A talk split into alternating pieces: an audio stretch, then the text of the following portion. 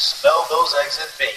It's time for Breakfast Talk, a podcast covering a range of entrepreneurial and independent comics creation topics first thing in the morning. Of course, please like and share if you're enjoying our special seasoning. And be sure to subscribe to join us every Monday morning, 10 a.m. Eastern, 9 a.m. Central. Let's talk. Breakfast time! Breakfast talk. Welcome back to Breakfast Talk, episode five. I'm Greg with Sierra Nova Comics, and Hector is. I'm I'm this guy. I'm Hector from uh, New Leaf Studios. I do stuff. Nice. And I'm Dylan. I am co-founder, CTO, and editor-in-chief at Sierra Nova Comics. and he's currently eating breakfast. Welcome to Breakfast Talk. He's the breakfast portion of breakfast talk. Yeah.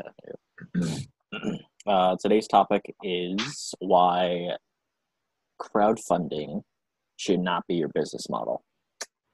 So we're gonna dive into that. Get into it. So Ah, yeah. basically, like it's okay to utilize it to get off the ground, or Right. like say you want to do something special that's not your main thing, and you want to test something. You know, that's that's not a bad idea. So it's not bad to use No, uh, crowdfunding. It's just that you don't want to make it your entire business model, which it's we'll the get more. it's, it's the same aspect of like using one tool as like like your screwdriver for every job. Like that's not gonna work. Like it's just it's a it's a tool Yeah. in the toolbox, but it's not the only one. Like you Yeah, learn how to yeah. use the other tools. Yeah. Yeah. So yes. Anyways, so there there are times to use it. So because of that, we wanted to list off the types you can use and how they're used, and that's why I wanted to separate that. Yeah. Like so, we- we've got like uh, crashing in the background. We've got Kickstarter. Uh, yeah. So, com, crashing in the background. So, so first, there's like there's single projects that you can do. There's like Kickstarter, Indiegogo. Um, you can do GoFundMe for some of those. Those are like GoFundMe is more uh, personal, like medical Yeah. type thing. Yeah. So, yeah. But it can still be used for anything. Like honestly, that it just became that recently in the last few years because so often that's what it's used for. Yeah, but it can still be used for one-off projects. Um, but that's that's primarily what they're for. And the benefit between so Indiegogo and Kickstarter are definitely the two primary ones. And the benefit between the two is that Kickstarter, because it has such a uh, like a powerful brand, you're more likely to get funded but Indiegogo allows you to keep the money that you that you raise even if you don't meet your minimum Right. where or your uh, goal where Kickstarter if you don't meet your goal it gives all or the money nothing. back to the Yeah. to the, yeah it's all or nothing and so that's that's the main difference between those but there are other ways such as like Patreon um, or other I don't even know if they have membership platforms now that I think about it Patreon's the only one that see look at that it's good branding but um that that's a way to have as opposed to having it be crowd funded it's more like you're you're um, crowd supported. It's more like people actually paying for memberships because you still eventually have to give them something for supporting you. So it's, it's a good tactic but uh yeah. Those are some platforms that were those, those are the platforms when we mention crowdfunding we're referencing all of those as Right. well. Yeah. Um, so there's a lot of obstacles and struggles that people have to deal with. When doing uh, Kickstarter or Indiegogo, uh, any type of crowdfunding campaign. I haven't done Patreon, so I can't really speak for that. But I know like people promote the shit out of it. Like when they're when they have a Patreon, they're like, "Oh, go to my Patreon." Um, they post about a, a ton.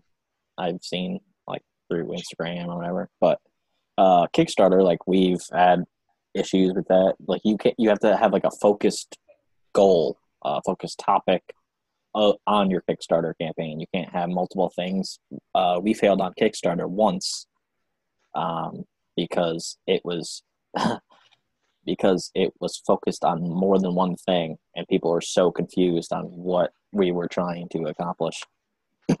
um, it was called the Indie Revolution or Sierra Nova Comics presents the Indie Revolution or something like that, and it was for our video game. So we would get funding. Basically, it was like a startup stuff because people were asking me questions like, "Well, what is that for?"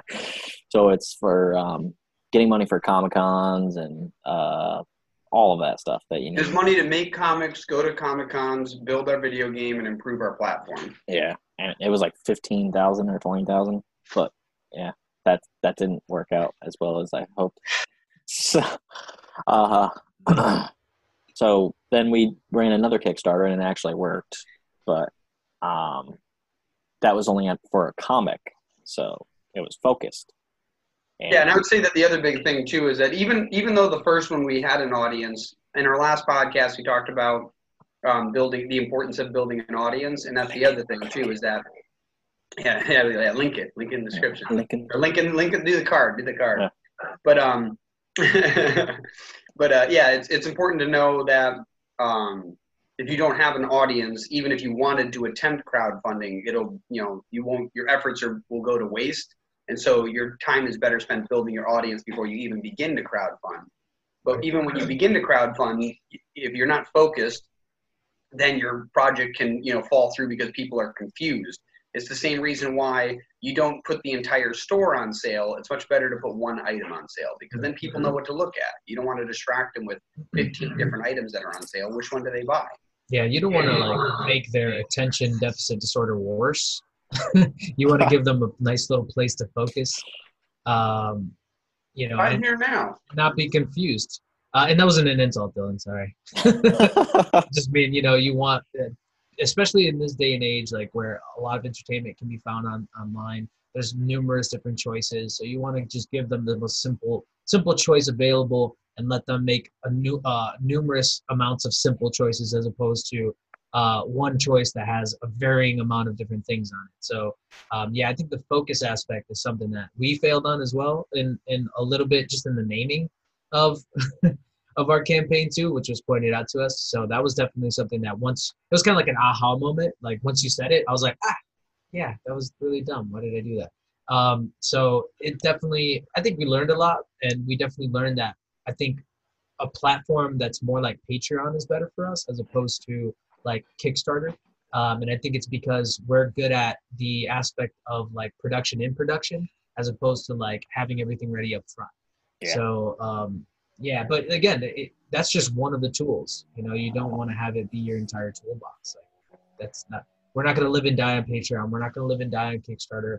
We're not going to live and die on any crowdfunding um, or any one method of monetizing. Like you have to keep like looking for varied modes of monetization, and you know, like you were saying about um, Google's like the last pillar. Like it's the last thing that will fall. Everything else could fall, but like emails, you know, king basically. So it's like you you have to understand that there's varying platforms for what you want to do with yourself, but it's just utilization of those things and then realizing which one is like the um, the pillar and really yeah, I, I would definitely I would definitely say too the other important thing is that something that's more important than having a um, a like a, a, jump, a Kickstarter campaign or you know some crowdfunding campaign is simply to build attention to your business, to your brand, everything. Because if you've got a million people that know you exist, the odds that you can't make any form of income is, is almost zero. Like you'd have to try not to get money.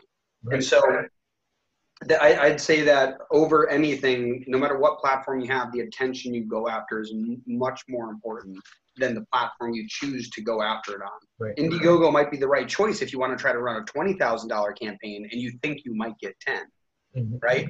So it, it all depends on your audience size, what you're going after, and what you're offering.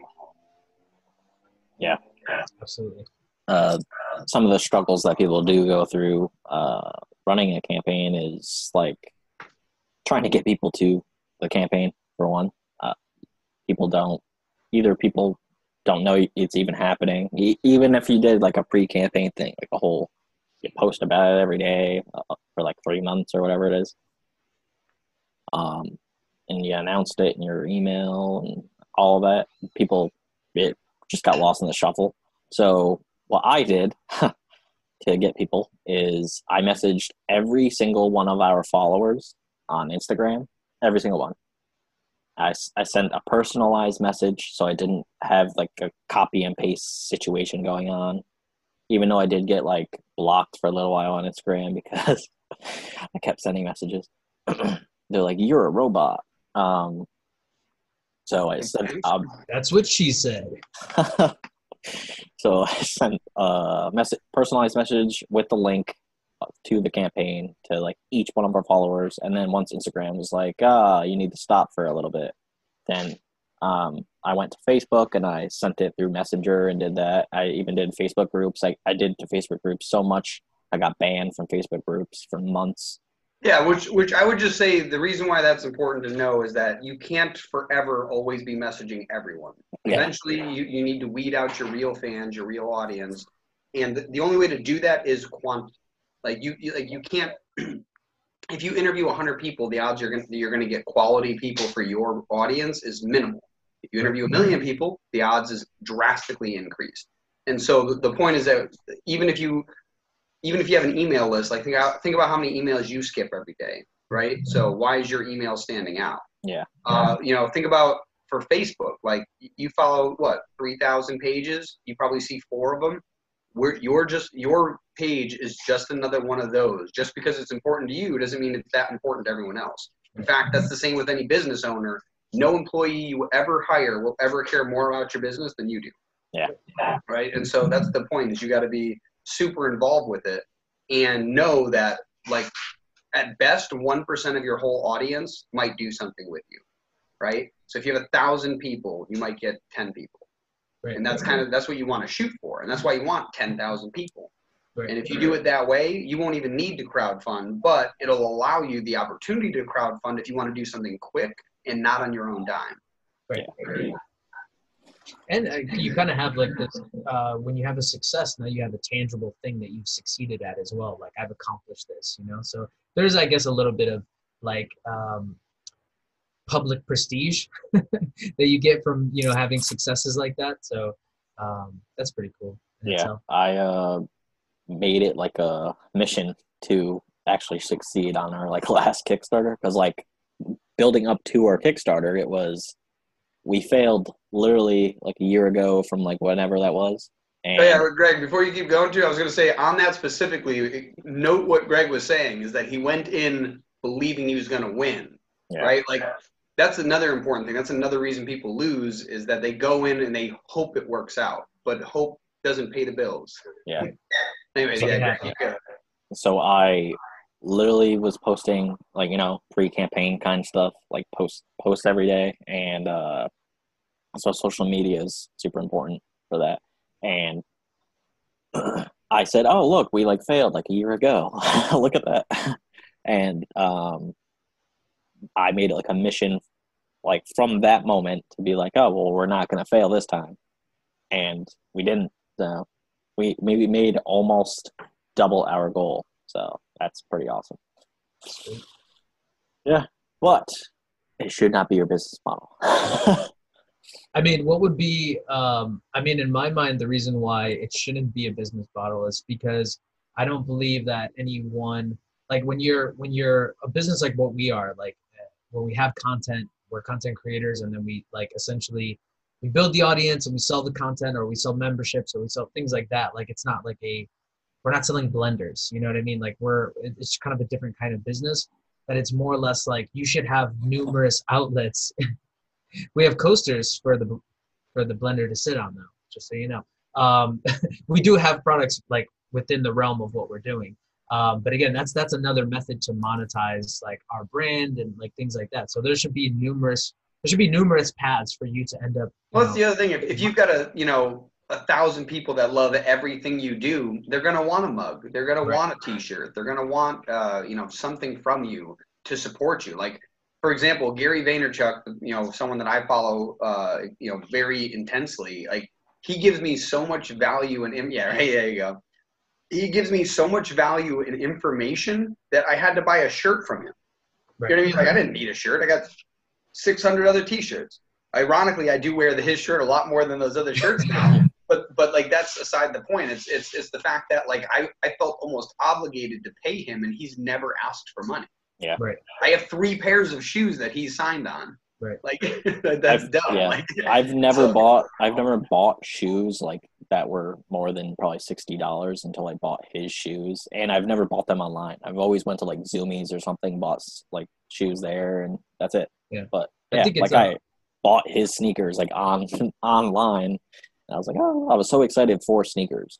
but, Yeah, I think what you're touching on too is like really, it's kind of like an important statement. It's kind of like we're um, we're actually sellers of content. We're actually sellers of like um, intangible kind of like emotional attachments. You know, so like we have to have numerous avenues of like again capitalizing on those things. You know, in in, in many different ways. So like we've added enough value into you as a as a viewer that you're like, yes, this is awesome, and it's always going to continue to be awesome because these people are awesome based on what they've already provided me. Um, and yeah, having a T-shirt, having a mug, having gym shoes, having whatever you know attached to that is like it's kind of like a way for somebody to like give back from what they've already gotten. You know, it's like it, it's like it's not obligation in the social aspect of I want to give them something back because they've given me so much, kind of thing. It's less like buying a product, and I guess that's that's yeah. Exactly it's the law. It's the law of reciprocity. You just right. give so much value in your time and your artistic ability that